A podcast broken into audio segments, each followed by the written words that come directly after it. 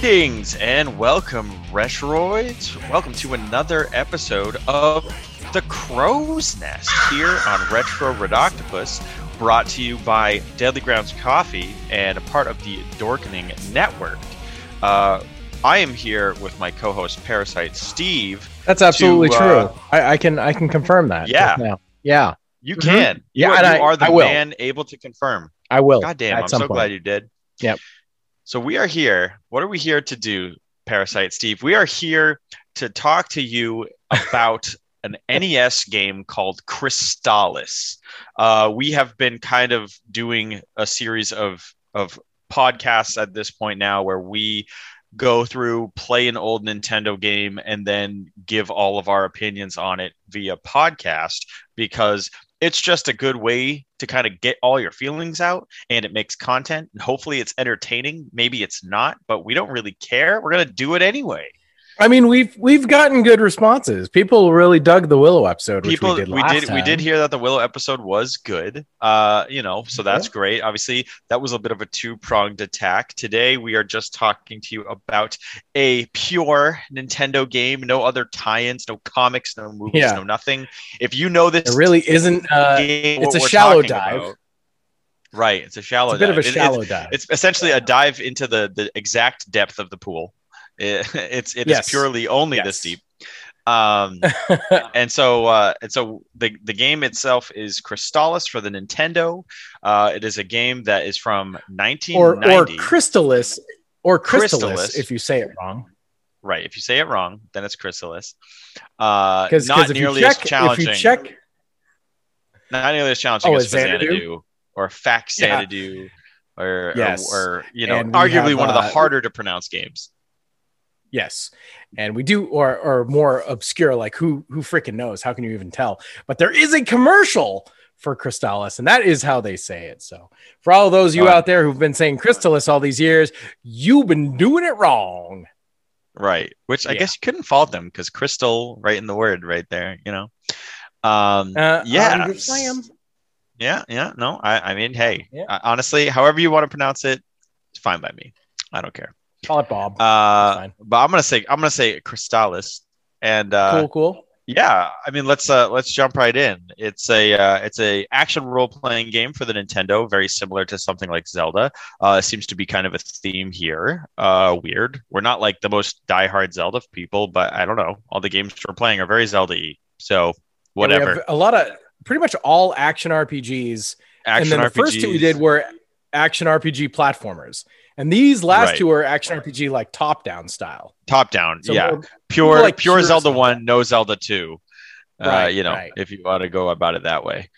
Yeah. Uh, so this game was was produced and developed by a company that actually a lot of gamers might know, uh, SNK, yeah. uh, which is pretty crazy because SNK is is known primarily for their fighting games. Um, you know, they have the King of Fighters, they have uh, King of the Monsters, they have Samurai Samurai you know, Shodown, Fatal World Heroes. Fury, Samurai Shodown. Exactly, like a, a absolute ton of fighters. Um, but also just I don't know a, a ton of games in general. I mean, around around the same time that this game was coming out, you had them working on arcade titles like Magician Lord, uh, Blues Journey, and Cyber Lip. Uh, some of those were for the Neo Geo. Um, but yeah, this game kind of you know I, I felt like really changed it up for Yeah. for what they were doing because you you know you didn't see you didn't see this kind of thing coming out by them. You know they they did Ikari Warriors. Uh, people know I didn't that even game realize that. pretty well. Oh, that's that's Yeah, weird. I didn't, I didn't realize they did Ikari Warriors. Yeah, that's I mean that's a Yeah, which also very is well known game. not of their of of their normal genre. Yeah, yeah. Um, but yeah, so pretty interesting. This Yeah. game has kind of been one of those that I've always heard of. I've seen the box art a million times, and I I knew it was like that weird Zelda game that SNK made. yeah. Um, but really didn't know anything else about it. And I feel like when we were doing our Willow episode, it kind of came up a lot. Like there was a lot of people who would mention Crystalis or articles or reviews or whatever that I would kind of mention just in the same breath. Um, and so we kind of were like, well, let's let's play that one Yeah, next. let's Let's, go for next. it. You know, And uh, let's do that one next. Yeah, a lot a lot of reviewers um, tended to say that Willow was not necessarily as good as Crystalis, but you know, good game in its own right. So I think that that's why uh, you know I was interested to play this game. Um, and uh, and you know we have we have thoughts, we have feelings. Uh, we both went uh, pretty far into it. I didn't go into it as much as you. Did you end up end up beating it? I did. I did. You did. So I I I, I did. way before that. Uh, but, but so you know, I was in the town of Swan. So how how far was I? Would you say? You were you were pretty far. Um, the town of Swan, I'd say, is like three quarters of the way through the Three game. quarters. All right, so pretty good. Maybe a little over half, but pretty good.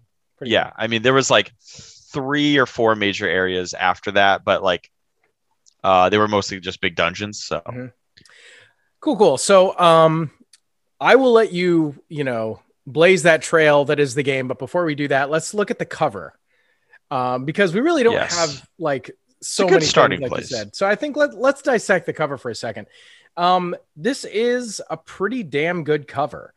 Um, it's Yeah. very well painted. It does reflect the stuff in the game uh, to an extent.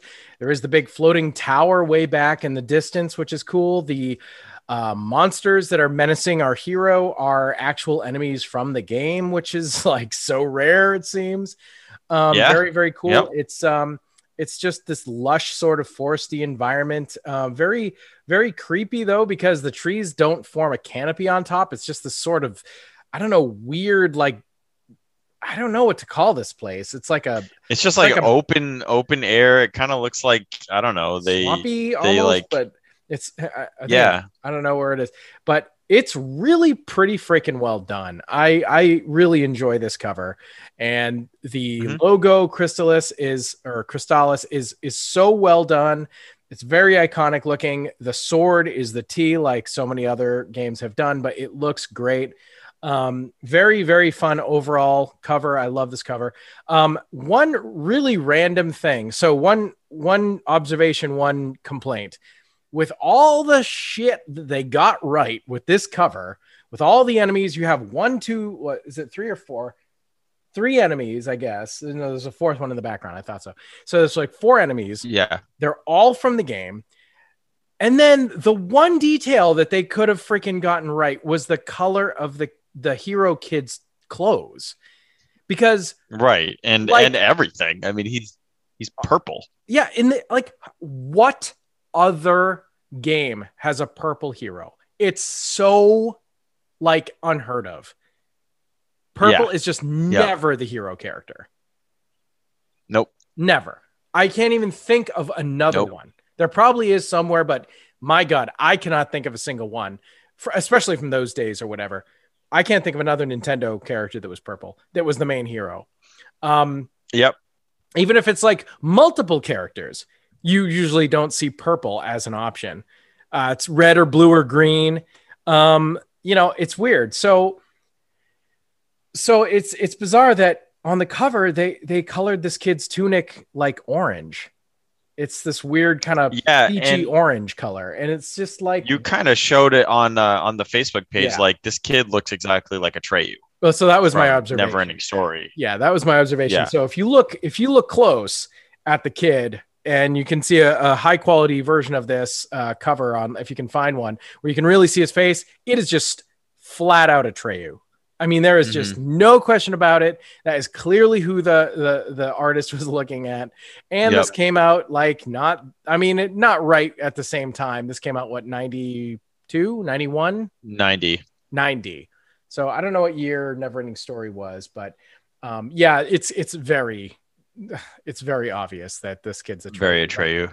Uh, and Yeah. of, of course, Atreyu wore like a, a tannish color, so that maybe that was just like, well, we won't make him tan, but there's no way I'm doing purple With a, a burlap colored tunic. right. Yeah, right. We're not going to make him have purple hair and purple clothes and a purple shield and just Right. like everything that the game did, which I, you know, it's like whatever. It's the hardware limitation, but still, they should have put some purple. big puffy rice balls for feet.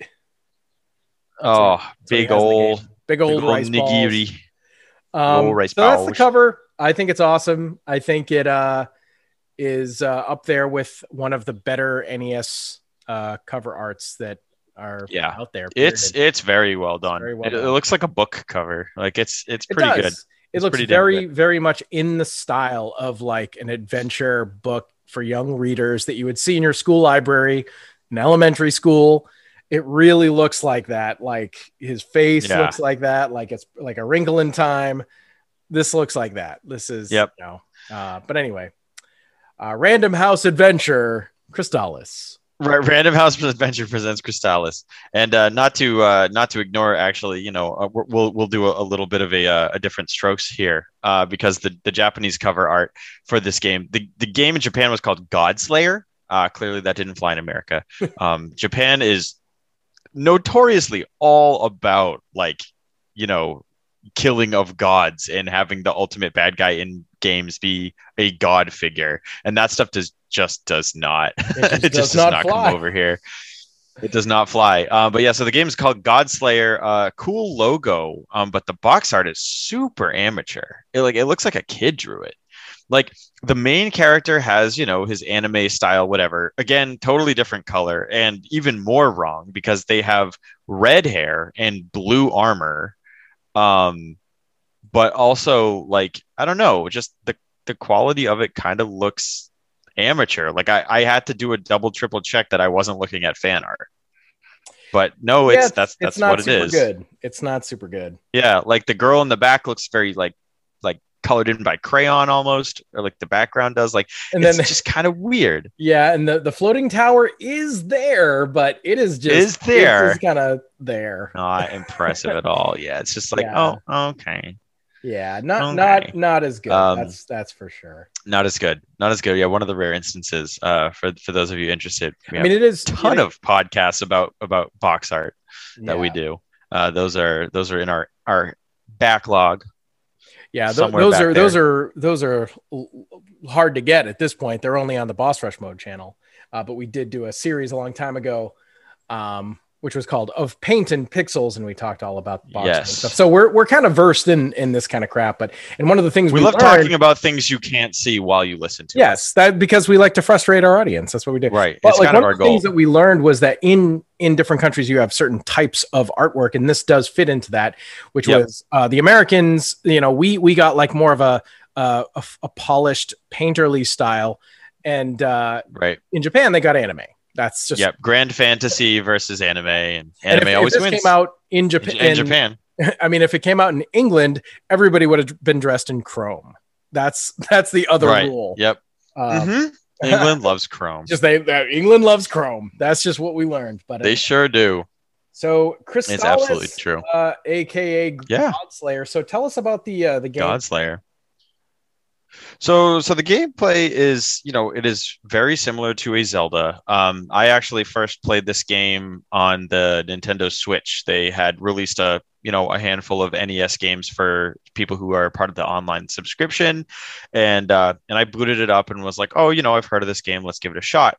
And uh, you know, I think the first thing that I really, you know, that drew me to the game was that you know it it plays like a traditional top-down Zelda game, but the movement and the control is very fast, very accurate. Like I felt like I could move around and get places and just do things mm-hmm. really snappy. Yeah. Like it just it felt great to play. The screen does not have like a defined border where you get to the edge and then the screen has to like auto scroll to the next section right? and then like everything Right. refreshes for that screen. It's it's just yeah, smooth. Willow does that. Zelda does that. But this Yep. game, it's just one seamless map.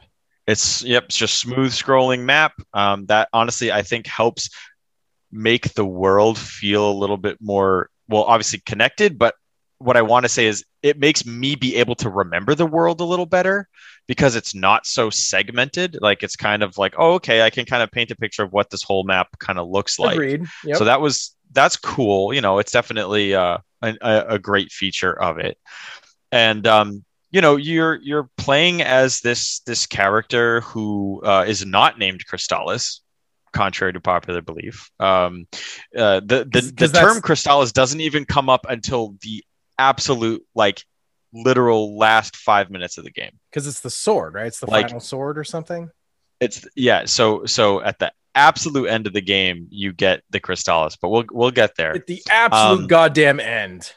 literal five minutes like it's crazy um so yeah i mean you you basically you start the game you awaken from this bizarre like sci-fi like technological chamber Right. and that's it's the, really- that's the other thing. like Weird. it's it's very it's very weird at first right like you wake up in this just kind of you know stasis chamber thing. There's all these mechanisms and things around you. And i remember thinking oh man so this game is going to have like some crazy sci-fi elements to it on top of this fantasy world you know? Like this is this is going to be pretty different from what i'm used to. And um you know honestly you don't really get any of that sci-fi flavor beyond that initial screen until the last dungeon of the game and it's it's funny because i forgot all about that aesthetic until like i was you know Right, pretty much in the last couple of places Yeah, it's only in that very first screen in the entire game, Yeah. and it sets it up, and it it you waken you awaken from stasis, and then you Mhm. explode out of this cave where nobody knew you were even there, and the world has gone to shit, and uh, you go out and stuff. But yeah, it's like there is so much gameplay. the The game is pretty freaking long. pretty pretty damn long yeah i mean so, you just forget all about that because I do. did too. I did too, and then, then I was watching some reviews. I wanted to, you know, kind of gauge how how more people were, you know, felt about the game, Mhm. and um and yeah, it's like they showed that, and I'm like, oh yeah, yeah, yeah, right, right, right. Like I totally forgot about it. Yeah. second. I know, and it, and it's funny because it like you feel like it's setting up the game right at first, but it just totally drops the ball. Um, but yeah, so it actually reminded me a ton of Zelda Breath of the Wild because Breath of the. Wild, Link awakens from like this deep slumber chamber. And it's not like high high tech like sci-fi, but it's all this weird like glowing blue runes that are all around him, and you're like in this very strange looking environment and then you kind of you, you climb your way out of this chamber and you bust through like the wall of a of a mountain and you're just out in Hyrule. So when I played this game, I was like, wow, these are strangely similar in Hmm. certain ways. Like I like this is a very distinct intro for a game that Crystalis has and Breath of the Wild, I think, you know, I, I, I feel like there was a little bit of re- uh, of reference there. Um, but yeah, I mean, so you know, to It's also boil like the game. the the alternate ending for Army of Darkness, very similar to that as well. oh yeah, when Ash Yeah, just busts true. out of his cave after sleeping hundred years too long, and the world is destroyed. right. He Rip Van Winkled that shit. He sure did. He sure. Oh, that, that silly fool, that wacky That ass. silly fool. What a wacky Ash. um, okay, so to to basically you know break it down, like we said, it's a Zelda style game. Uh, you have a sword. You can charge up the sword to different levels to shoot a, like a magic projectile.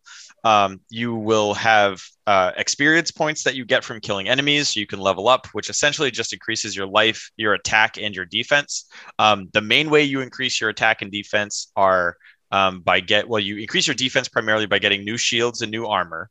Um, the which attack are pretty that you expensive. have in this game, they're pretty expensive. pretty Yep. expensive. Um, for sure.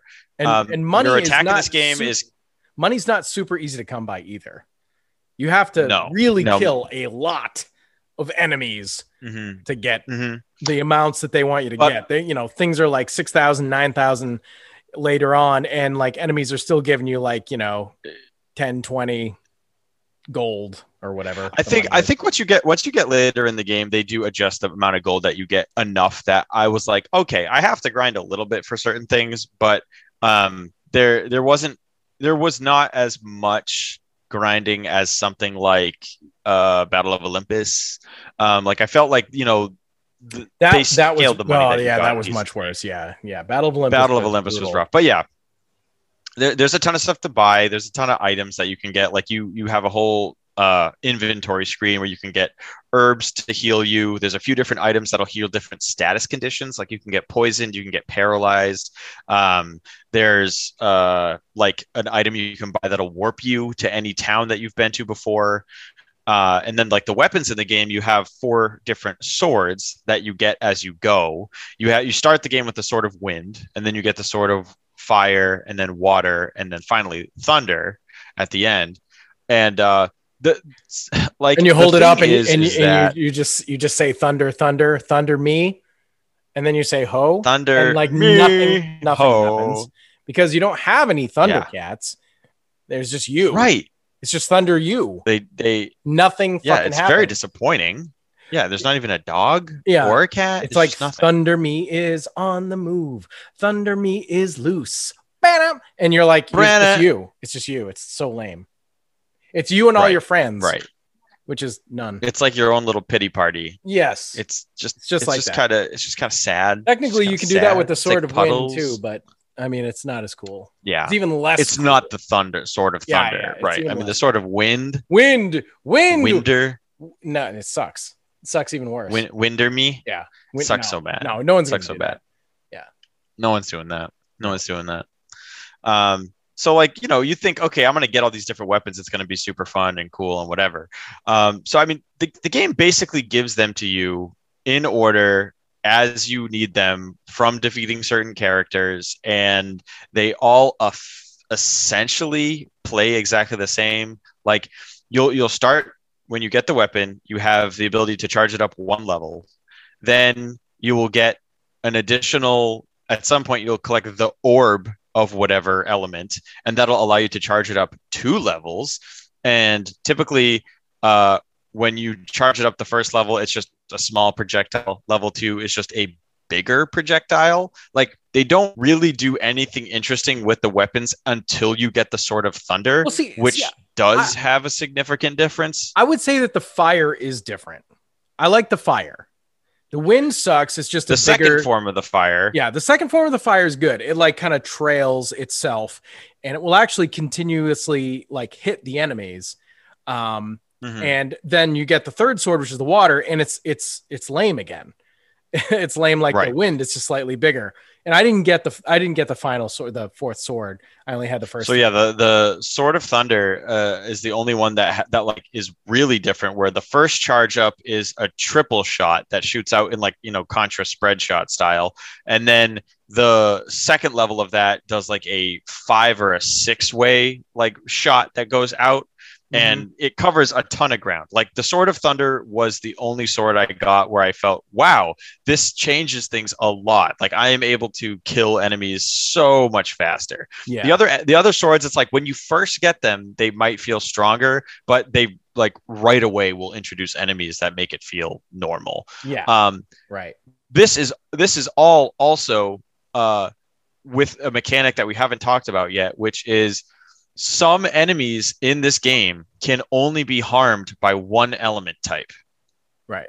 and that is something that you encounter within the same room, within the same dungeon, within the same little area. So you might be fighting guys and you have the sword of fire and you're killing all the all the slimes or whatever, but then you come upon a dragon thing and Yeah. the dragon thing's immune to fire and you have to go back and switch It to the wind tink, sword. Tink, tink, tink, tink, as you're Tink, hitting tink, it. tink, tink, tink. And like literally you will have to switch back and forth in a given dungeon a million. probably like a hundred times or Yeah. more.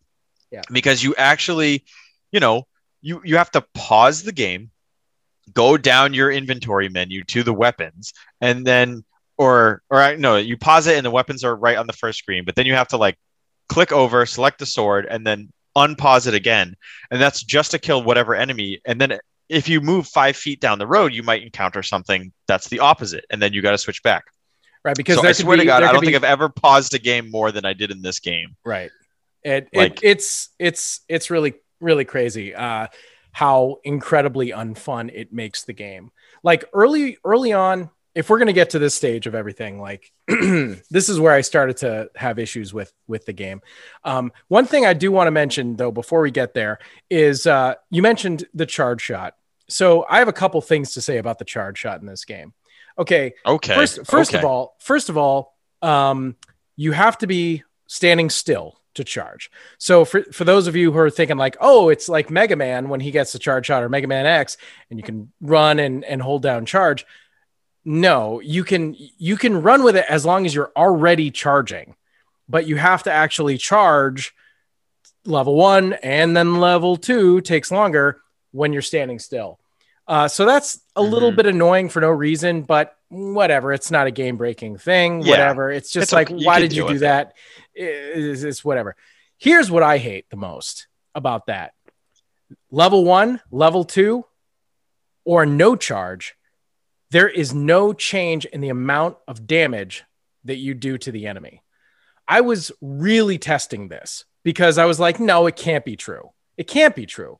But I was noticing Right. that when I hits when I hit an enemy with a charge shot on level two, because your your instinct is to just always charge to the highest level, right? Like that's just games. Yep. That's just video games. Yeah, all the time. That's what I So did. so okay, so I'm currently at this place. I'm at my current level. This is this enemy that I'm killing a ton of, whatever. It's this walking ogre thing or whatever. So I go to the ogre and I'm charging up to level two. And at this point, it takes four hits to kill the guy with your level two. So it's like, damn, it really takes you a while to get strong. But then I noticed if I like if I substituted one of those hits, one of those charges for the level one, it still took the four. And I was like, huh. So then I started to to really like experiment more. And I'm like, I wonder if I only do level one. And it literally took four. So there is no difference so friggin' between insane. level one and level two, except for the fire sword again, and then the thunder sword later, which I didn't get. But the fire sword of the first three, the fire sword's the second one you get, and at least the second level charge shot because it trails itself and it makes like a, a sort of a, a beam of fire as Mhm. opposed to just Mhm. a fireball. Um, it's not that the beam is stronger; it's that it hits the enemy more times right. because it trails itself. So that allows you to go, oh, well, I can actually kill this guy, which normally took maybe, let's say, three hits. I can do it with one of the charge shot with fire. This feels better. I'm happy. I want to use the fire sword. This is good time. This is good. But then you get to a dungeon because it's not a big deal at first. They don't do it at first. But later you do get to dungeons like 8 bit was saying. And what they do is they'll have enemies that are specifically, you know, only can be killed by one of the three or one of the. Well, the, does the Thunder Sword kill everything? Is that what you The thunder sword.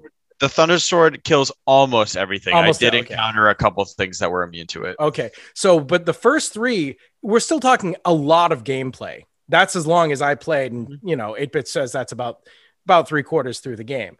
So, you know, you're, you're encountering this situation where the game is forcing you to use a worse weapon. You don't want to use the water sword. It sucks. The only thing the water sword is good for is like it has one use, which is you can, you know, make bridges across certain areas of water. But other than that, it's not that it's stronger or better. It's just that the game forces you to use it because it's the only thing that Yep. can kill certain enemy types. But you don't want to use the freaking water because the charge shot does what the original sword's charge shot did, which is to just make another big fireball. So it sucks. So I found myself constantly wishing I could just keep using the second sword because I liked the way that the the fire pillar thing, the the beam, uh, worked as opposed to the other two swords. So that is like gaming 101.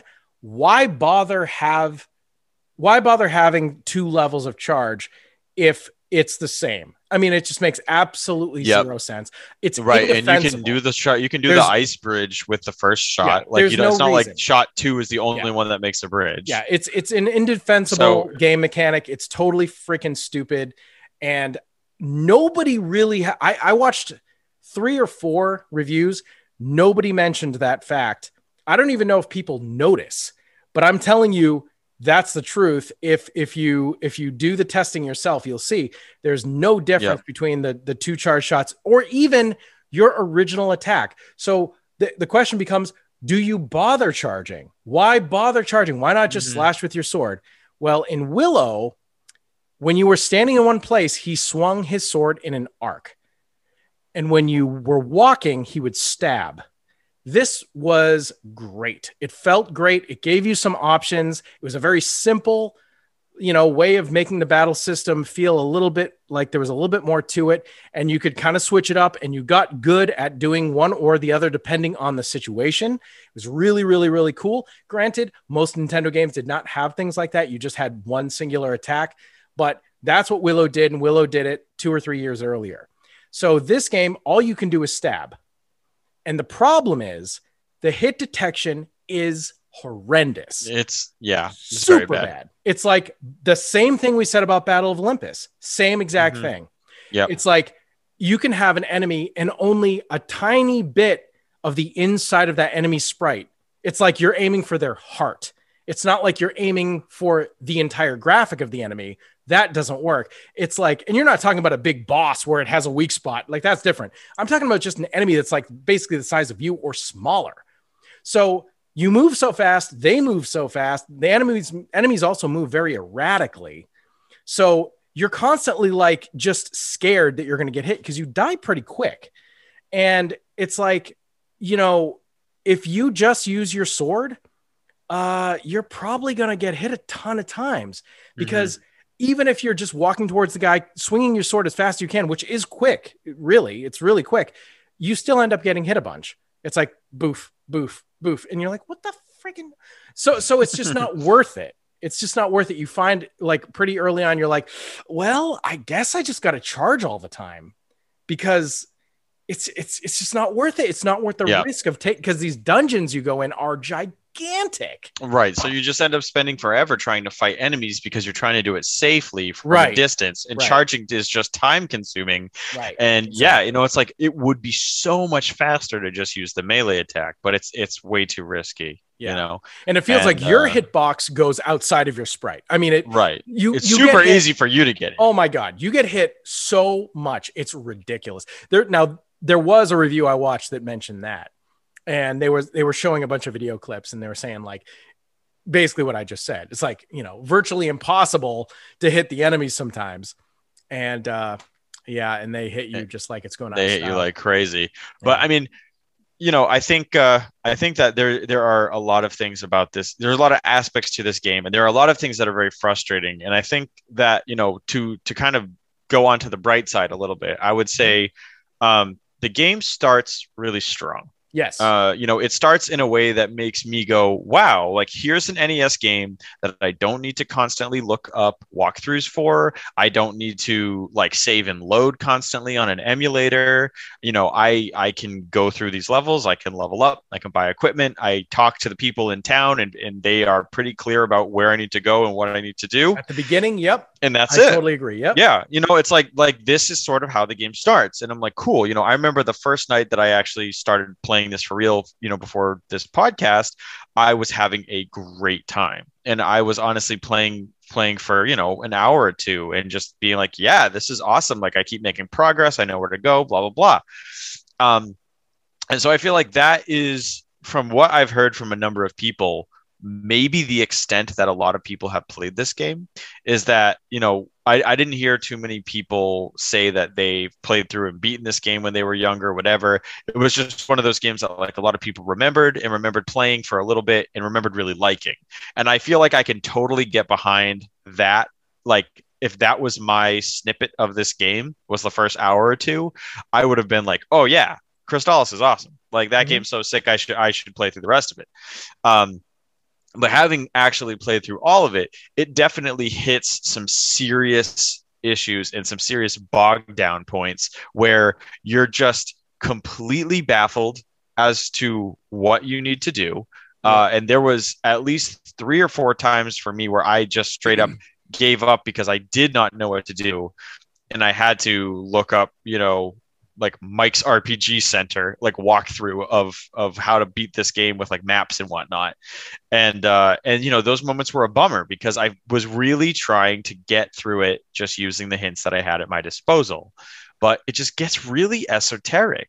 Yeah. You know, like it, it it doesn't start that way, which is right. which is great, but it right. just it kind of devolves into that. Right. And and you know, I feel like um you know uh, at a certain point in the game you get an ability that allows you to like telepathically communicate with these wise men or these wise sages. And uh and you know i thought that that was going to be the game's way of of dishing out like hints and and you know little suggestions of where to go and what to try and whatnot and this the you Which know this it turns this, out it this, eventually is it eventually is for like one one particular spot. But for like when you first get it, all of the wise people have almost nothing useful to tell Yeah. you. Uh, and Some then each one of say- them, Some of them even tell you to stop asking them. They're like, yeah, they say, don't Stop. ask me anymore. and it costs magic every single time you ask one person, and there's four of them. So essentially, the game's Right. like So like telling you have to try all four, waste magic every time, that in the hopes that maybe one of them will tell you something that's useful. But both of us tried it numerous times. right. It's not like oh, I cast nothing. telepathy and then I can talk to all four of them. Right. Yeah, you have to you have to cast it four separate times, get no information four separate times. One of the guys might refill your magic, which usually is like it, just always seemed to be timed when I almost had full magic anyway. So I'm like, okay, great. I wish I knew you were gonna do that because I would have saved that for later. Like there's no indication that was what he was gonna do. And uh, and yeah, so I mean, like this this move seems useless. You know, at, like we said, you have you have swords, shields, armor, and then you know you have magic spells similar to Willow, and there's there's you know a, a variety of different ones but the main one not nearly as many as willow um, but there are you know a handful a lot of them are just like ways to solve puzzles uh, but there are ones that like cure any like status ailment you might have or the main one which is the first one you get just heals you. It just heals you like gradually uh, as you hold down the button. So you can heal like exactly however much you want which is super useful. Um, that's literally like the spell i used for almost the entire game. Um, but you know, you you eventually get to a point where it becomes very hard to know what to do next. And I remember, you know, getting to uh, there was one area that was like particularly complicated, and I remembered walking all over the place. It was uh, it was Mount Hydra, and in in I, I believe it. I believe that's the right one, or was it Mount Saber? Hold on, I, it was it was one of the mountain areas, but essentially you get there there are these like people that are blocking off this one you know particular uh, entrance way and they tell you they're like oh you know whatever go away you're not welcome here and so my first thought process was like oh okay i'm gonna i'm gonna use one of the other spells that lets you like transform into different people. I'm like maybe i can transform into the right person. Right before this area there was a puzzle where you had to transform into a city guard in order for them to let you in or to, to let you you know pass the city gates so i'm like okay it's probably a similar thing. Well i this this is on me. This particular fuck up is totally on me. But i transformed into three out of the four potential options for you to transform. I thought the fourth option was just your default character because it starts the like when you click transform it starts the cursor on position one. So i thought position one was just the default character and i thought Because it doesn't two say. four They're not labeled. It, doesn't name select any of them. They're not They're just- labeled. They're just it's I don't just know a graphic. graphics of townspeople that all Right. look similar. And you're supposed to know who's who because some of them matter, and some people later in the game will mention certain like people, look and you're supposed to like know that that's who that people. They- is. They're, Right, they're just just like one guy has a beard, one guy's the same exact guy minus a beard. One one person is like a lady, and one One person guy- is like a guard. one guy's a girl. One guy's a girl. Uh, so this part I got stuck at, and I, I tried all the, I tried the three transformations, didn't work. I went through this whole other big dungeon. Uh, I got to a dead end that had like a chest across a humongous gap, and I I equipped the item that lets you jump, and I couldn't jump across it, and I was like. Okay, what the hell do I do? Like, I've gone through this whole place. So, that was the first place I, I got stuck. I looked it up. Turns out I had to use the other transformation that I didn't use. Um, but you know, that was just a minor infraction. That was just me being stupid, not really the game's fault. The game didn't help me at all, but it wasn't really the game's fault. The next major thing that really tripped me up and tripped Steve up was a hundred percent the game's fault. Well, and it, and I will let Steve mention mention what exactly was going on with this section. this happened before the part that you just said. Um, right? You're you're talking about getting the change Did it? spell. Yeah, because it's getting the change spell that was so ridiculous. But um, oh, you're right. You're so, right. So here here's a couple of things that I have to make sure I do not forget to mention. Uh, it this is an RPG. Okay, every RPG in the history of ever that has items that you get, um, and magic that you get, at least has some little line, even if it's just one sentence that explains what it is, right? Something. Mhm. Give me a Yeah, few yeah. words that tells me what yeah, if I'm going to get a spell is. or if I'm going to get something new, you got to explain it. This game explains nothing. You get items, you get a million different items, you get all different spells. You, your inventory is technically humongous, and a lot of the items you get are temporary items. The only thing you get is whatever it's named. That's it. And a lot of times you will get to the end of a part that you've been trying to figure out, like you finally get through it, and it's like, congratulations, you get the telepathy spell. And you're like, oh, or let's forget telepathy. We already talked about. You get paralysis. And I'm like, okay, what does paralysis do? The game does not tell you. So really, you just have to like try it. And um, I'm like, is this something I'm supposed to use against enemies? Is it like whatever? So you go into a dungeon, you can paralyze the enemy, and it'll like freeze for a second. And and that's it. And I'm like, okay, great. I'm never going to use this. This is totally stupid. Never going to use that. So then you get to a town and they're like, "Oh yeah, you got to you got to talk to the queen and you got to do all this stuff." And then there's this like waterfall cave and so I'm going back and forth to all the stuff. I I must have done this like 12 times. I'm like, I have checked everywhere. I've been everywhere I can possibly go in the cave behind the waterfall, but there are these two people that are turned to stone. And people like, "Oh yeah, some people went to the cave." And you're like, "Oh great, awesome." You know, they they never returned. I'm like, "Okay, well, I see two stone people."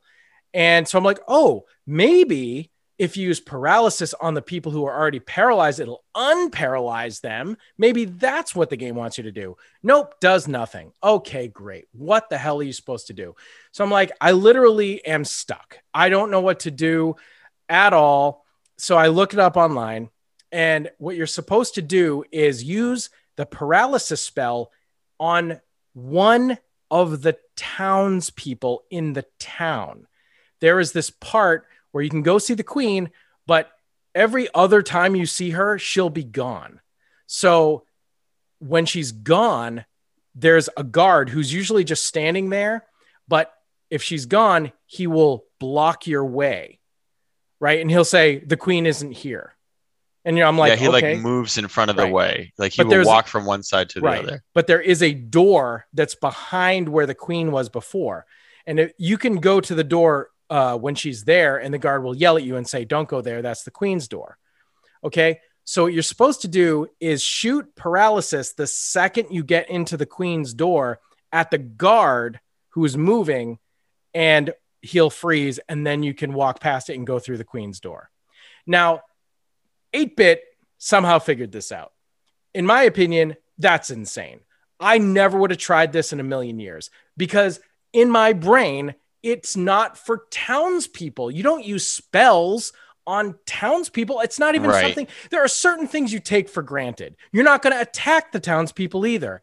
You know that. You don't need to try to attack the townspeople with your sword to see if you can kill them. You know you can't. So there's certain things like that. You're just not going to, no other magic affects townspeople, but for some reason, the paralysis spell does. All it needed to say was something about it can freeze enemies and even people if they try to get in your way or something. Like just tell me some clue that in general it can affect townspeople too or something. Like just a clue. There's Right. nothing. They give you nothing. They just say, here's the paralysis spell, go. That's it. So I don't So- know. I think a lot so of stuff in the I think a lot of stuff in the game would be better if they just simply gave it a little bit of an explanation. And then you have like this whole inventory full of items that you don't even know what to do with because there's a lot of stuff that are like, oh, it's the pendant of this, the necklace of that, the the medical herb, the this, the that, and nothing tells you what it does. Even when you're in the sh- in the shop buying stuff, you don't know what's what things do. There's like there are healing herbs. It's there there are herbs that refill your magic. There are herbs that refill half your magic the only way you know what everything does is to try it. And then you lose track. It's like, well, what does the medical herb do?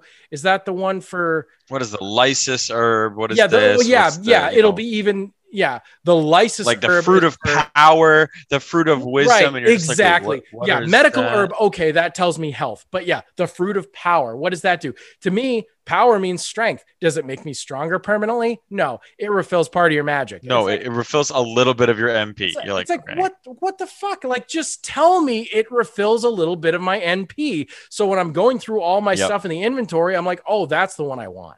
You know, is like it's it's in Mhm. my opinion, it's another sin that cannot be forgiven because it's it's the type of game that it is. It you need to be able to right. just it's it's the type of game where it, like there's so many little. things. yeah. So the one thing I have to say is that we are guilty of playing this game in a vacuum on an emulator, right? Without access to the instruction booklet. That's true. And when you were a kid and you got the instruction booklet for a game, like that was sort of the thing you went to. You didn't go to the internet. You went to the booklet.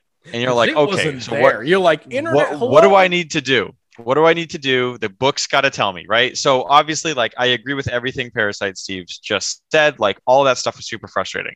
I managed to just now find full scans of everything that is in the uh, the Crystalis manual, uh, and if you go through it, it is fairly exhaustive. Every single item is listed, both use items, equipment, uh, special items, items that are just used once. Like all that stuff is in there. Okay. Um, it's it's all in there. Uh, so I will read the description of the paralysis spell. It says puts enemies and townspeople to sleep for a while. It doesn't affect the wise man. okay. Okay. Okay. So okay. uh, So it so- says it in the book. we so on on on one level we can say okay Okay. this addresses that. It tells you that townspeople are are affected by it, but but that does not excuse the second sin of the paralysis spell, which we have not talked about yet.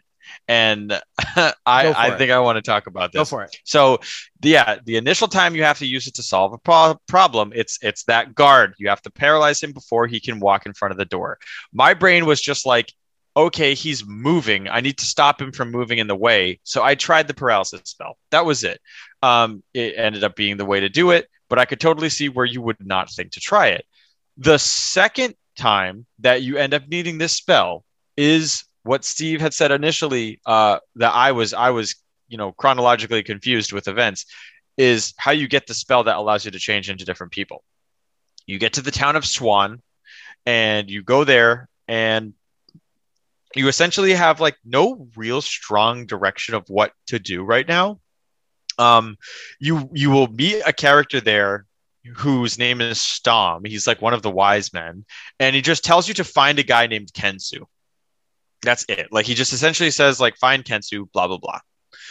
And so at this point in the game, I had no fucking clue who this person was. I didn't know anywhere to try looking. You just assume I talked to- you'll come across him at some point. You I- assume like, oh, I'll exactly. find Kensu at some point. Yeah. Yep, and I talked to everybody in town. There was a few different places. There was like a random house. There was a bar. There was a, like a little area with like you know dancers or whatever. There was all these different things in the town. I'm like, well, it's got to be one of these people. And I talked to everybody in the town, and there was nobody that said anything interesting or significant. I thought somebody was going to be like, "Oh yeah, Kensu went to the cave southwest of here." Blah blah blah. Like every other fucking thing in the game has done, where it usually is like somebody gives you a cardinal direction and a thing you need to do, and you just go there and you find the thing and, and you're on your merry way. That did not happen. Uh, there was no instruction whatsoever uh, to kind of give you a clue about where Kensu is.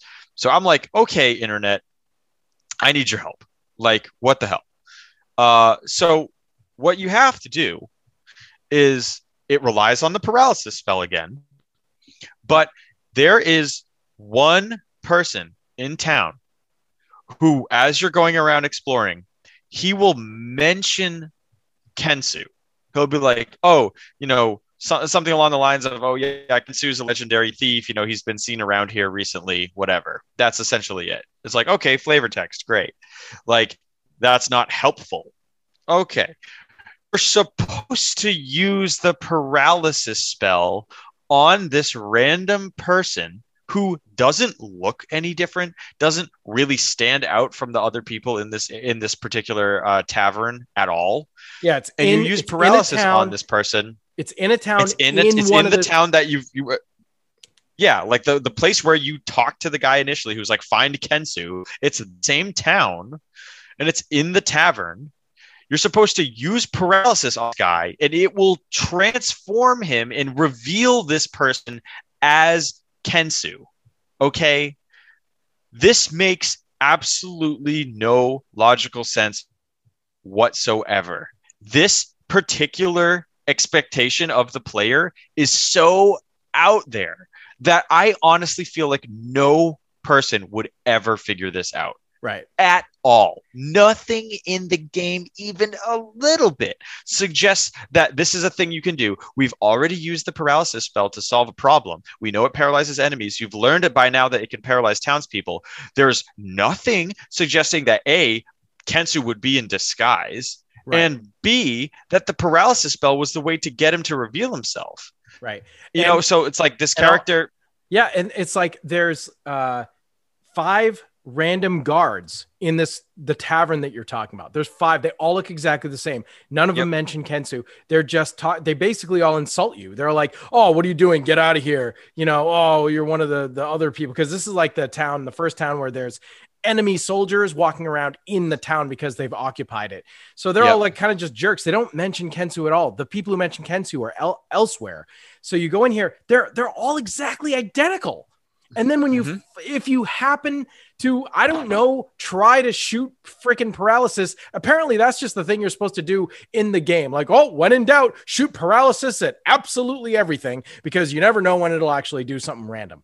But you when, if, Right. when you do And this that, is the last time you need to do that. It's And- like and what it- it, happens? solves two puzzles. what happens when Kensu when even if you were to Right. figure it out, So- what does he say? So this is this is what happened to me. I looked it up and I said, "Oh my god, that's fucking insane." I went to the tavern. I cast paralysis on the guy. He revealed himself as Kensu, and he just disappears. He's like, "Oh, congratulations, you found me, but it's not that easy," and he disappears. And he disappears. What the? And you're what like, the- what uh, now? Okay, now what the fuck do I do? Walked all around the town, tried to talk to different people, didn't see anybody out of the ordinary. I'm like, oh my God, what the hell? So I looked it up again. And now, after doing that, you have to go to the dance hall and use paralysis on the guy in the bottom left of the screen. And then Kensu reveals himself a second time. And he goes, Oh, okay, yeah, you found me for real this time. All right, I want you to go like way down south and uh and and find this pendant. I, I lost I lost my my yeah, he says, "I lost, I lost my pendant." I lost my pendant. Now, keep in mind, and you're like, okay, the, the game never told us we were looking for Kensu, that he was in disguise or anything. We just right? assumed Like this guy came out of run goddamn across nowhere. him. At no point Yep. did we think we were looking for him in this fashion. Like he's in disguise somewhere. You have, you know, he's a he's a tricky guy that's in disguise somewhere. At no point did the game tell you that. So we had there's no reason to think No indication. It's him. just find Kensu. And I'm like, okay, well, Okay, every other time he? a character has told me to find somebody, it's been pretty straightforward. Like Yeah, I you- like it hasn't been that crazy of a thing. It's like, okay, I go where they say, and you know, Yeah. eventually I find the person and eventually they're they're in some house or something you haven't gotten to yet, and it's like, oh, I'm Kensu, and you're like, oh, cool. Well, that's that's just what you're assuming because that's the only thing the game has done. That's the only thing any RPG does.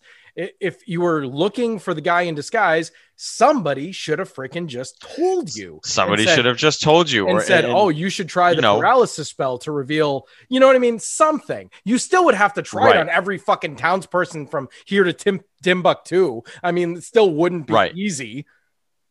At least Yeah. you would know that's And what you're supposed to do. apparently I, I guess the character who Kensu conceals himself as like that person isn't normally in the room until you talk to the initial guy who asks you to find him except the reality of you going to these other places first is so low because the main like building that you're going to draw yourself to is the place where you talk to the initial wise man who asks you to find Kensu. So as soon as you talk to him, he that that additional character will be in the tavern. So the first time I went into the tavern, I didn't even see what it was like beforehand. I'm like, well, this I just thought there were five people here. Like that's not a clue either. That that that like can't be what they're relying on.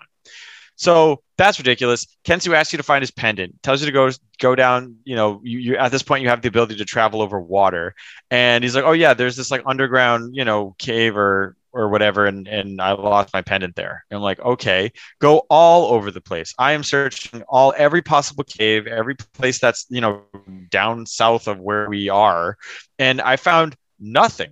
I found a new cave that I had never been to before. But as I went deeper into it, it turns out that it was just a shortcut back to one of the other parts of the of one of the towns that you went to earlier with the queen and the guard that you had to paralyze. So I was like, oh, this is weird. I assumed that this was like the new area that I had to find the pendant in, but I guess it's just a weird shortcut, even though it's not really that short. It's basically the same distance to just go back to the town.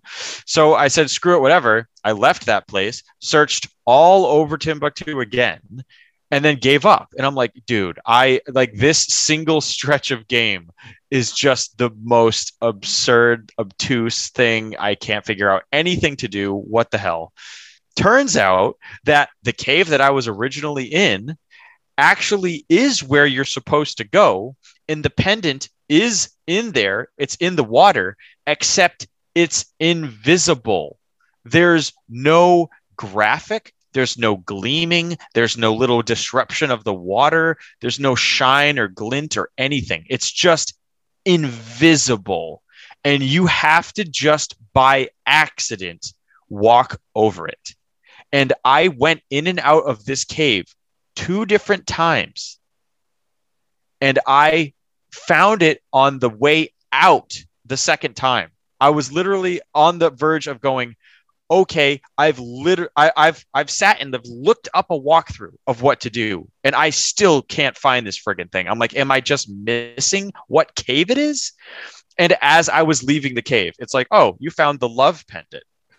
And even then, does that sound like the thing he asked for? He didn't like, say he didn't say it was a gift from his great love. He just said I lost my pendant or I lost my like it should have said Kensu's pendant. Yes, it should have been called love Kensu's... pendant. Like what the fuck does that mean? Right, exactly. love pendant. Like okay, the word pendant was used by him, and this is a pendant. But also there are other rings and pendants and things in the game. Like I don't know, it might have just been an item that right. did something different for right. you, and uh, exactly. and so to to look at the because these um, two things these two things are not close to each other at all no, and, and you can technically uh, you can you can technically get to where the love pendant is that that corridor.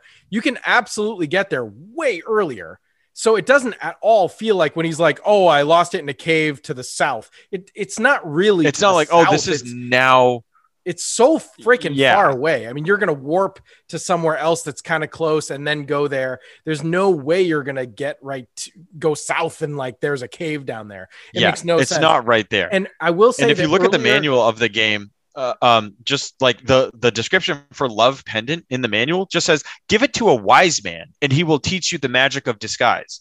Yeah. That's okay. fucking irrelevant. Kensu is not even one of the wise men. He's just a random thief yeah, he's guy. not a wise man. Like I mean, they, he's just a, he's just a thief. There's no reason he couldn't have at least said, "I lost the pe- I lost my pendant. It's a it was a it means a lot to me. It was a gift from my great love or from the woman I love. Yeah. something like that. Just just say that. And then you're like, oh, he mentioned mm-hmm. that it was a gift from the love. So this is a love pendant. Oh, cool. That's totally it. You know, you can't you don't have to hold the player's hand, but you can't give them nothing. And that's what this game right. devolves to. At, and now I, w- I want to mention so where you said the love pendant was invisible, it is totally invisible. You have to be traveling along the top like bank of the river in that little cave and then you'll hit it. Now, there's no reason to think that that was there. There's one instance earlier on in the game, very early in the game, where you pretty much come to like the second town, I think. And and there is a character who says, now this is back when the game was doable, as mm-hmm. as you said, 8-bit. Right. And there's a character earlier who says, I lost my whatever it was. I can't even remember now. I lost my something. And uh, I, I, was I was fishing along the river. I think I lost it somewhere along the river. So you're like, okay, now I know I'm looking for something. I know it's along the river somewhere. Okay, cool. So you go out to the, Yep. the map screen and you're walking around and there's enemies now, and there is a long winding river, and there are bridges that cross it and different things. So you can go to both banks. And sure, I walked all along the edge of the bank. It didn't take that long because he does move really quickly, as you said. And I eventually came to a spot where it's like, bleem, you found the whatever it is. And Yep. I'm like, yay, cool. I it still would be nice if there was a little graphical indication like a gleam or something like you said, but hey, at least the game pointed me towards the It gave very good instructions on where Yeah. it is. I still had to you know? find it. Yeah, I still I had found to it. walk all around creation, like looking for the damn thing because it's invisible. But for that guy to say, I lost my pendant in a cave in the south, that could be fucking anywhere. And holy shit, you went through that cave three times and almost still didn't find it. Like, and he's like it was a flooded cave like you you get the ability to ride on a dolphin which is which is kind of fun um but this friggin cave is not a cave you can just walk through i'm like dude were you on a dolphin like Right. you just dropped your Exactly. locket like what the fuck Exactly. like i thought it was going to be on a solid piece of ground like you know every item in the game is in a treasure chest looking thing Yeah. so i just assumed i was looking for a treasure chest like Yeah. i i didn't see anything that made me think oh yeah no i should keep digging around the water So I think that I think that the like all the things we've complained about, you know, I think cover all our our- all our big complaints. And I Yeah. do want to mention that one of the um one of the reviews I watched the guy loves this game so much. He gave it a 10, 10 out of 10. He loved it, loved it, loved it. And this was a person who said he played it only in adult life. He didn't play it as a kid at all. He just played Wow. it recently. Wow. Um, so so he he loves this game. Uh, did not mention the thing about the swords at all, how you have to switch between them. I thought that was weird. Like, dude, you can't not complain about that. That should at least bump it down to a nine. Come on. Even if you can love this game all you want, but come on, nothing's perfect. Flaws are flaws. Give me a break. But anyway, right he said one of the things that he loved about it was that you have to use your brain. You have to use your brain. He kept saying. He said he must have said it like a hundred times. He's like, you got to use your brain. And thinking, thinking, thinking, thinking. And to that, I say, you are freaking full of shit. None of this is about thinking. It's about trying every Right. possible thing in every possible order until there's nothing left to do and eventually something will work. Because unfortunately, nothing is logical.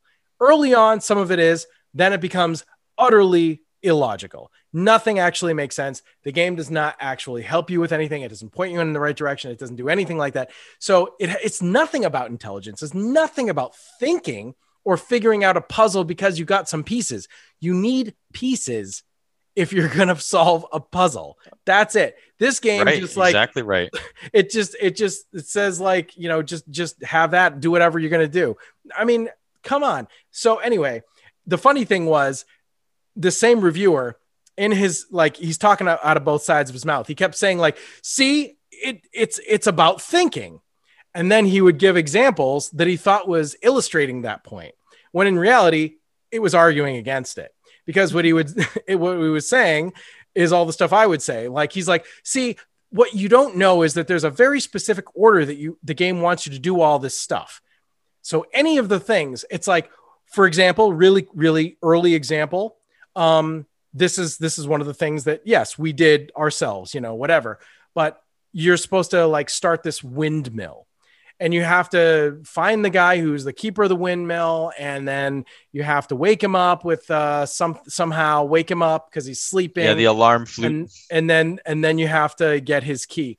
Well one of the annoying things is is illustrated here and this guy says this as if it's proving that you just have to think about it. Um you go to the spot where the guy guy is he's not there. Um you have to talk to somebody and then that will activate the fact that the flute is available in the shop or something and then you have to buy the flute. Or or it's like i think that somebody in town activates the guy on the map.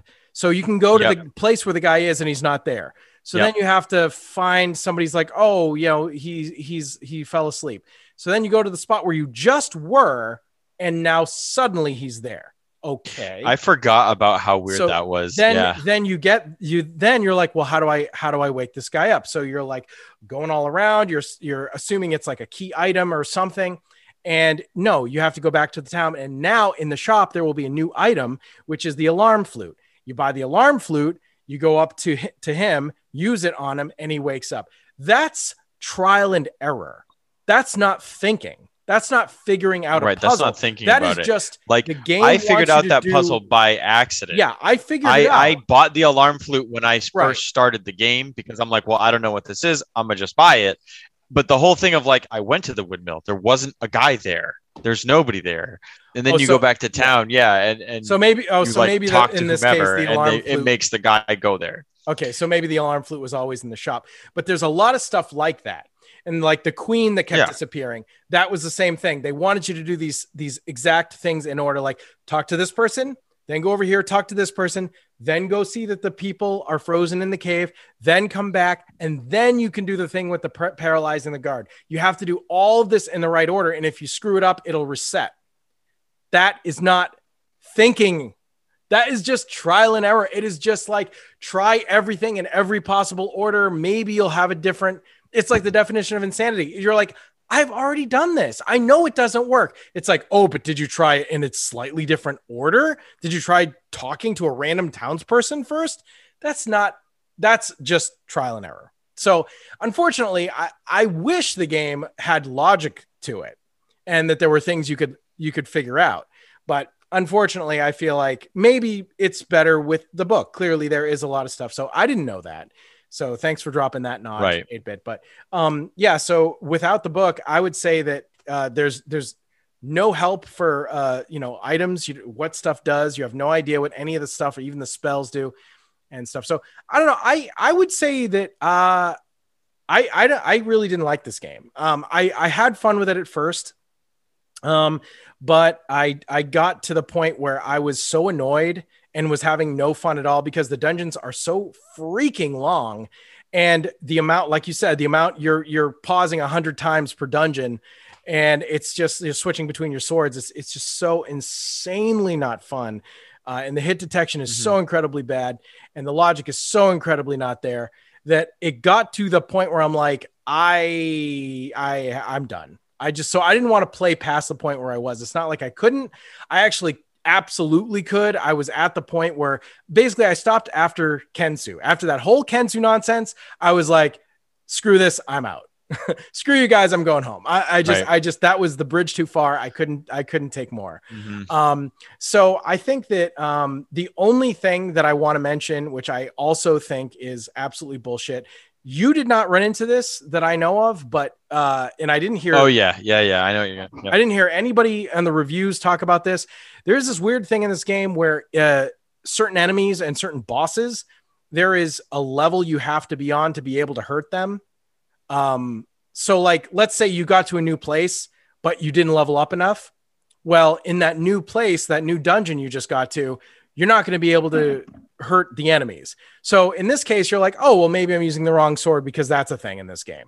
So you got the fire sword on. You're like, oh, tink, tink, tink, tink. All right, well, that doesn't work. Try the wind sword. Tink, tink, tink, tink. Oh, shit. Well, that doesn't work either. Let's try the, the water sword. Tink, tink, tink, tink. Oh, crap.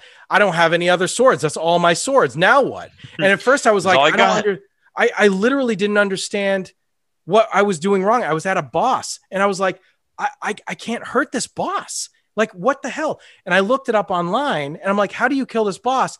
And in really small, they said, oh, you should be on level 11 before fighting this boss. I'm like, should be or have to be? Because I was on level 10. right. So then I leveled up to level 11, went back, and sure as shit, I could hurt the guy. So the game literally puts a freaking wall if you are not on the correct level to be able to hurt that enemy or that, and it works with enemies too. It's not just bosses.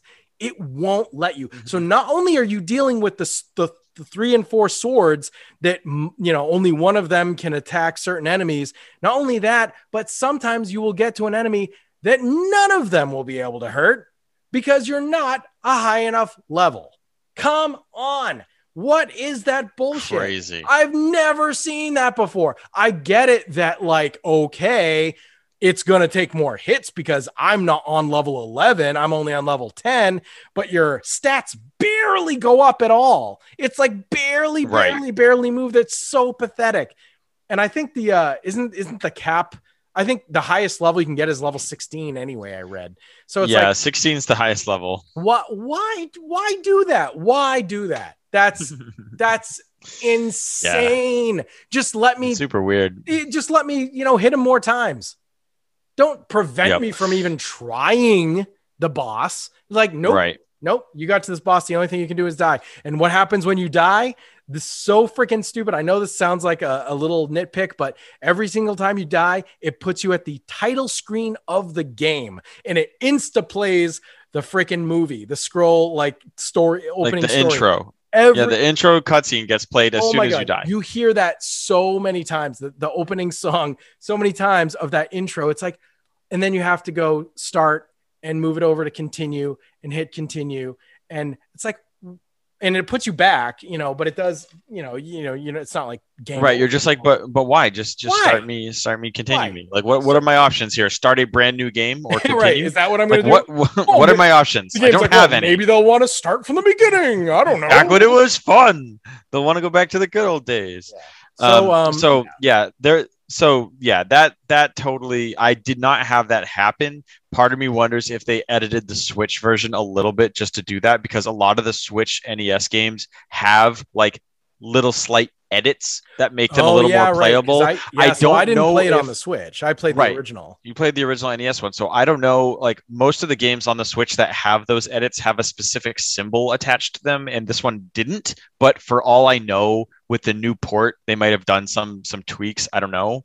Um, one of the things I wanted to mention, I misspoke earlier. So the sort of Water can only create ice bridges at the level two charge. So that's like the game going, hey, yeah, level two sucks, but this is what you need to do in order to make a bridge. Right. So okay, so I so bridges. makes bridges. Uh, the other thing that I wanted to say about the swords in general is that you start all of them. They have one level of charge. You have to find the orb for a given element to get to level two charge, and then you eventually find the bracelet, which allows you to charge all the way up to level three. And every weapon has a very different level three move, which uses a little bit of magic power and typically does like a massive like screen size attack and it's awesome. either like a huge tornado or an explosion, and it's it's super awesome. It- super that is awesome. pretty sick. But, you burn through your MP so fast yeah. that you're like, well, if I want to have healing magic, I can't be just slicing through my MP like crazy. So, you know, You that's one of the it on things. And and but like Right, there aren't that many bosses, bosses. or, like- so essentially, I never Yeah. used the char- the level three charge at all. I never used it. Like yeah, it's not worth. I, I think there was maybe two boss fights I remember it being useful, and not anywhere casually, anywhere unless I charged up by accident. Like if I accidentally overcharged to level three. Uh, but the other thing that's really frustrating is that when you're going to switch weapons, every time you switch your sword, you also have to switch the bracelet because you have to choose which which orb or which bracelet you want equipped. So if you're going back and forth between the weapons, and I never realized that that charging it to level one or two were the same exact attack power. So I always was equipping the bracelet and the sword every time I had to switch weapons. So it's like so much menuing that you end up having to do. It's just crazy. So um, I want to just mention those things real quick. The other thing I want to mention is basically like the the end you know quarter of the game that you didn't get to do steve. Um there's really like there's a few more dungeons. Um some of them are pretty freaking huge. Um there's like Draygonia castle is like this massive friggin castle with four or five floors and every floor at the end of it you have to fight one of the bosses you've already fought before and it's like it's super frigging long i don't know if i would have been able to do jack shit there if i didn't have save and load. Um, that was like an insanely hard you know section of the game.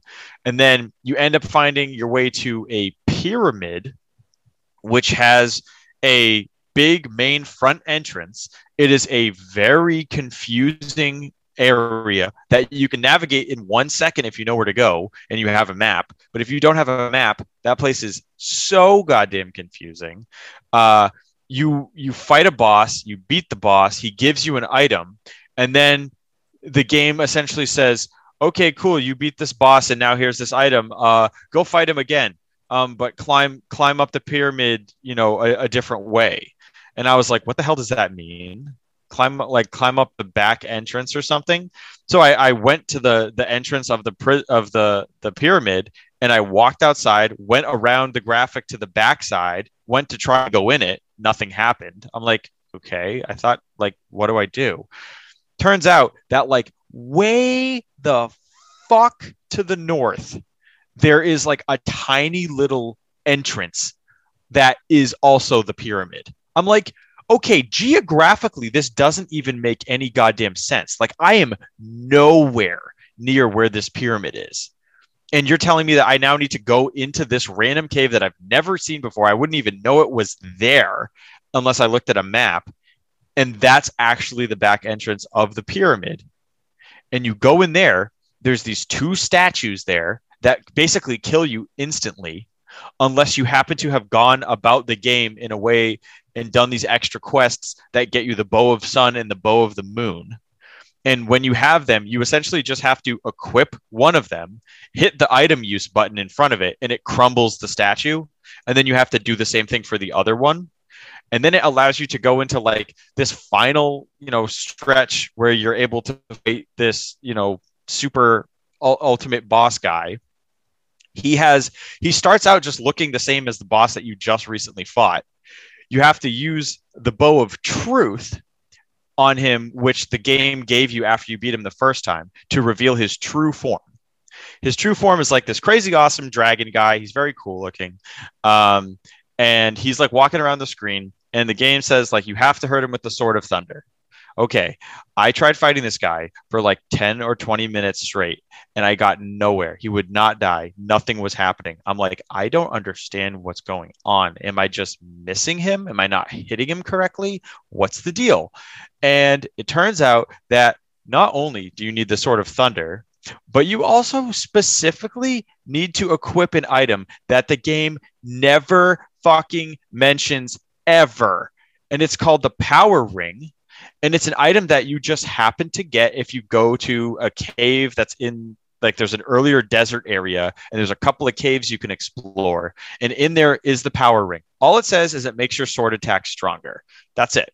Pretty cool. Oh, Great oh, yeah. if you happen to have got yeah, it. I, I if, had that. if you happen to have got it you probably used it but you don't need to get it. It's 100% missable. Like that that oasis area where it is you can access like way earlier like you can access it as soon as you get to uh, whatever the town is. I think it's called Gao or something, or no, what the hell is it called? I, I don't know. There's there's a there's a town that has access to like what the castle or some shit, and there's there's an area that's like all deserty oasis, and if you if you choose to go there early, you can explore and whatever.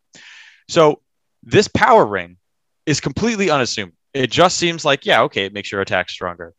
You have to have this equipped in order to hurt this boss, even with the Sword of Thunder. And the game is pretty uh, straightforward about needing to use the Sword of Thunder, but the Power Ring is never mentioned. So you have to use the Power Ring. And he only time you can hurt him is when he attacks you this one one of his like three or four moves that he does it opens up like a spot on his chest and there's like a, a glowing orb there and you have to attack that okay? I was i was fully convinced. I'm like okay uh, that seems like a weak spot. I'm going to try attacking that. Okay i do this. I do this for some time. I'm still not killing him. I have the power ring on. I'm doing everything that the walkthrough told me to do. I still can't kill this guy. I'm like I am at my wits' end here. I don't understand what's left to even try. So my brain just goes, okay, the entire time I've been fighting this guy, I've been using my ranged attacks because I need to use the lightning to hit him because otherwise his graphic is so huge, I'm just going to get hit. So for the hell of it, I just try melee attacking him. And I like walk up behind him in such a way that I can get close enough to attack with my sword enough times. Well, there you fucking go. That worked. Are you kidding me? How specific do you need to be with these instructions that they don't give you? Like there's nothing in the game that would make me think that. No other no other enemy had to be defeated by only physical attacks because your whenever you hit an enemy that While doesn't two work, it usually makes that things were uh, equipped, you had to equip two specific while two things specific things were equipped. and only use Yeah. melee attack. Like what? Come Right, on, and only use melee attacks.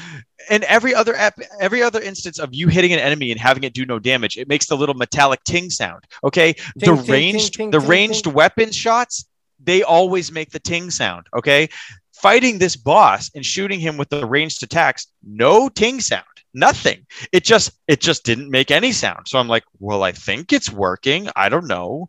I I think that's what I do. Nope. Ranged attacks are useless. You have to just attack him with the actual sword uh you you beat him and you're like okay cool the game's finally over no the game's not over now the game decides to remember that it had sci-fi elements in it right remember we mentioned that like so long ago game starts Yep. with the sci-fi Yep. room well this is once it finally gets there you beat him and then you you enter like an elevator or a teleporter or something that sends you to the tower that has been in the game the Oh, whole the time that you've been Oh, like the- seeing the, on the the floating tower. The floating tower. Yes. the floating tower finally is in the game.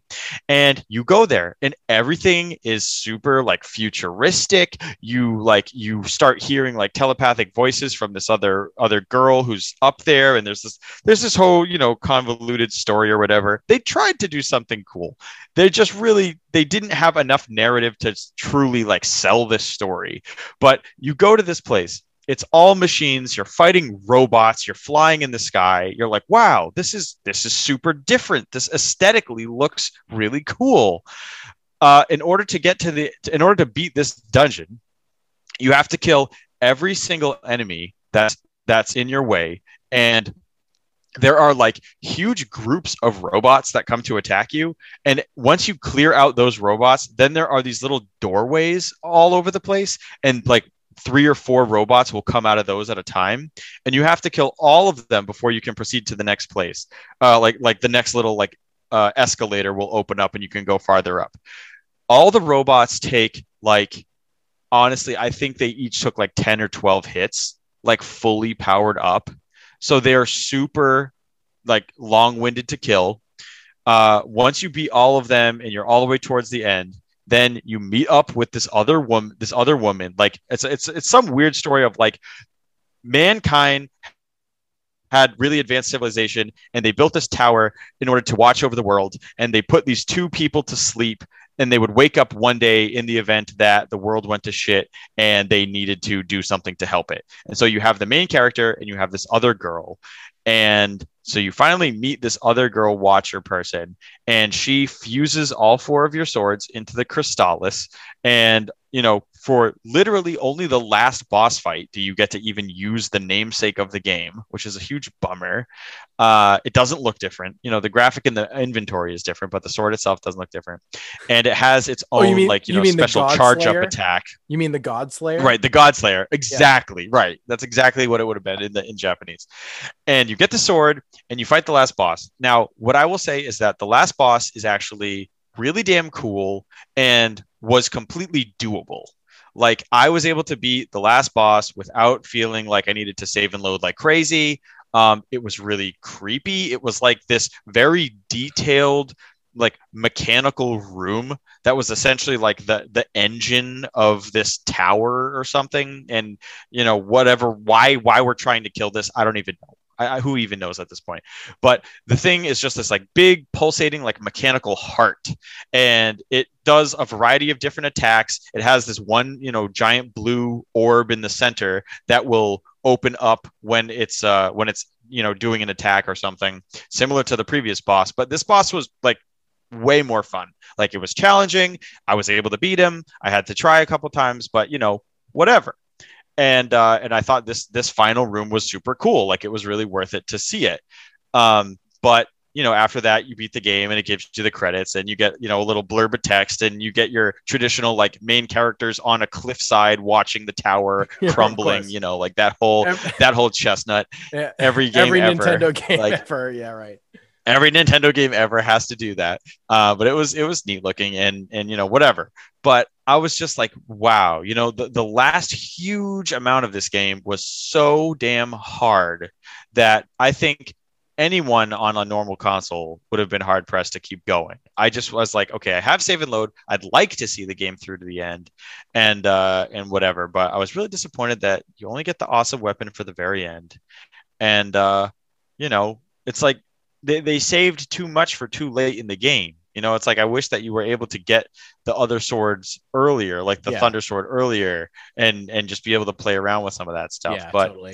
you know, it is what it is. It is what, it is. Uh, but yeah, you know, that was that was kind of the end of it. And you know, I would I would agree with you, Steve. You know, I feel like overall, my opinion of the game is like it's it's it gets a thumbs down from me. Um, but it's kind of like a it's an unfortunate thumbs down because I'm like I did like things about this game, and I I had a definite stretch of time where I was enjoying it a lot.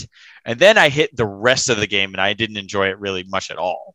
Like Yeah. it wasn't like torture, but I was just like I have to look up what to do every 5 seconds. Like that's not f- that's not fun, Right. you know? And uh and just makes you feel stupid and and, and that's you know, it's that's really, really, a big part of why I stopped where I stopped because I was really so annoyed with the whole Kensu thing that I'm like, that's what's going to happen. I know that's what's going to happen. Right. I'm going to end up just having Right. to look everything up every two seconds, and uh, Yep. that's just not fun, you know. And uh, for Willow, like I tried so hard to not do that, and like I said in our Willow episode, it you know I didn't. I only looked up maybe two or three things that really stumped me and it was uh, a lot of just fun gameplay and also as i said in that episode it is kind of crazy to me i mean it's a different company obviously that was capcom but that came out you know two years earlier and looks a thousand times better than this game I, i'm very underwhelmed with the graphics in this game the only Mhm. thing i will say is that some of the bosses do look cool that big giant bug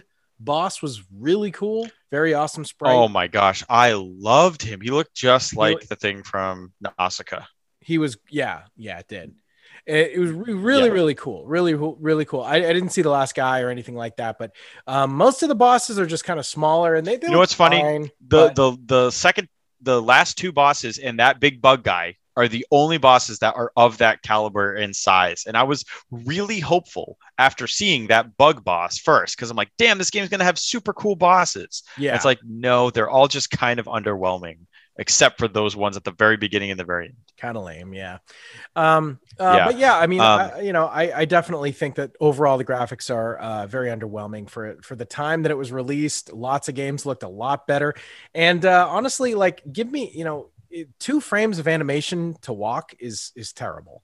Um uh, yeah come on. Like mario in Yep. mario 1 didn't have two frames of animation like give me a give me a break i know three frames I know, and it's like, surprising on, because we're talking about we're talking about SNK. Yeah, like, I mean, I know they didn't Right. make Metal Gear. I mean, uh, blah, Metal Slug yet, but holy shit, does SNK have some of the best animation in 2D graphics Right. on every console they're on? Like they they've just been legendary about that Right. kind of stuff. So it was it was disappointing to see that. Um, I I think the the final thing that like uh, or the only thing I have left that I want to say is is about the port that was on the Game Boy Color. yeah Um, so that is not something I've gotten to play. It's something I've heard of, uh, and there's a lot of mixed reception on it. People tend to not like it as much. Um, but I think what's worth it's it is worth noting because it came out 10 years after the game's first release. It came out in 2000. Um, and so they released it on the Game Boy Color. Apparently, this only came out in America. Um, this did not come out in Japan. Uh, and it was it was different in a lot of ways. Um, it has a totally different opening sequence with a different story setup. Uh, basically, the you know the just they rewrote a lot of the narrative in the game. Um, they did an entirely new soundtrack to the game. Uh, they changed a lot of the different like translations of towns and things like that. You know, minor story event like items and things that they re that they rewrote and whatnot. Um, it has a longer ending because they added an entirely new dungeon. Uh, they completely reworked that final tower dungeon, and um, they changed around the order of the final bosses. And uh, they did a little bit of digitized voice in there, which is I don't know, whatever. We always you know mixed uh mixed mileage on on, the those digitized on the game boy color that's crazy on the Game Boy Color. Pretty crazy. Uh, so the thing that I think seems like the biggest damn change is that, unlike in the NES version, enemies in the Game Boy Color version, none of them are immune to certain elemental swords. Yeah. So that means that all of the weapons will hurt all of the enemies. I don't know it if that be. means that some of them are still weak to other weapons, but they're just normal damage, like a like a Mega Man boss. You know what I mean? Um, Right, that would be okay. But that's that's fine, but that's huge. I mean, that intri- that changes the playability of the Yeah. game like night and day. Uh, yeah. the the biggest thing I noticed from watching gameplay was that the Game Boy Color screen is so dramatically smaller, so much smaller in resolution that your field of view is like super cramped. You know, you can only see, you know, maybe like six or seven spots around your character. And you have enemies that apparently can now attack you from off screen. Whereas in the NES version, that was one of the main things I would do a lot fighting enemies is I would just hit them one time enough to knock them off screen, charge up my weapon again, move forward a little tiny bit so they would be on screen again, and then hit them again so it would knock them off screen. Because as soon as they're off screen, it's like they're they don't they're not there, or they're they're basically like they can't hurt you until you see them. Uh, so they apparently now can hurt you off screen, which kind of sounds like bull crap. yeah. Um, but yeah, so this Game Boy Color version is kind of weird, kind of interesting that they, you know, that they made it. Um, but you know, clearly not not the version of this game most people know, and not the version that I feel like most people should know. But whatever, interesting. It's there. And that's about as deep dive as we can get in one game. But hey, you know, we talked about the one game for like an hour and a half. So Yeah, hey, you know, most of it was bitching, but Most of it was feel like bitching. it was uh, so really- you know if it- you know, it- you know, we didn't just say we're not here to just say this thing sucks because it sucks and I don't like it. it was structured bitching because I feel like Yeah. there was a lot of valid. We, I Valid think, we, points. I think we dismantled this uh, this game Right. quite well. Um, Right. And if you're a fan of this game and you don't agree with us, you know that's fine too.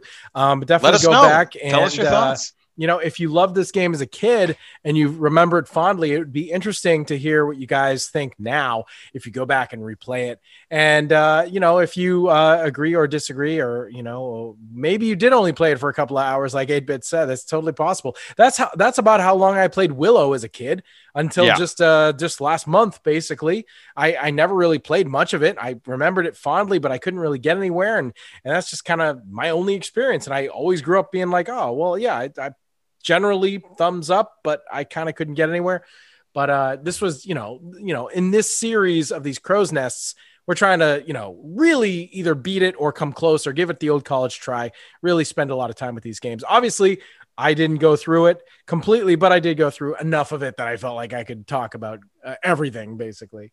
Um, so, uh, so yeah, so I think our next one uh, will be in a few weeks. I think we might be doing an interview coming up soon.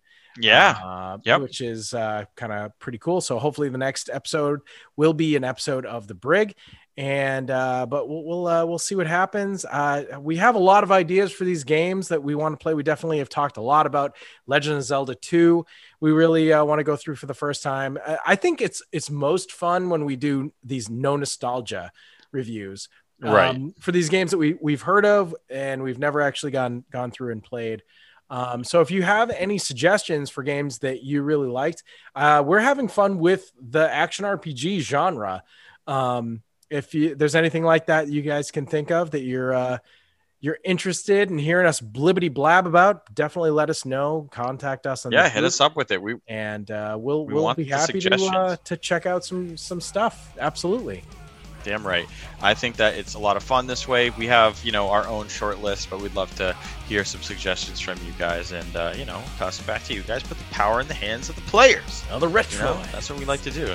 yeah. Metroids. We like to do that here. But, uh, all right. Well, I mean, you know, that basically wraps up our episode. Uh, thank you guys all so much for uh, coming along with us on this journey through Crystalis. No nostalgia required. And uh, yeah, I think uh, I think that about does it. We'll we'll see you guys on the next one.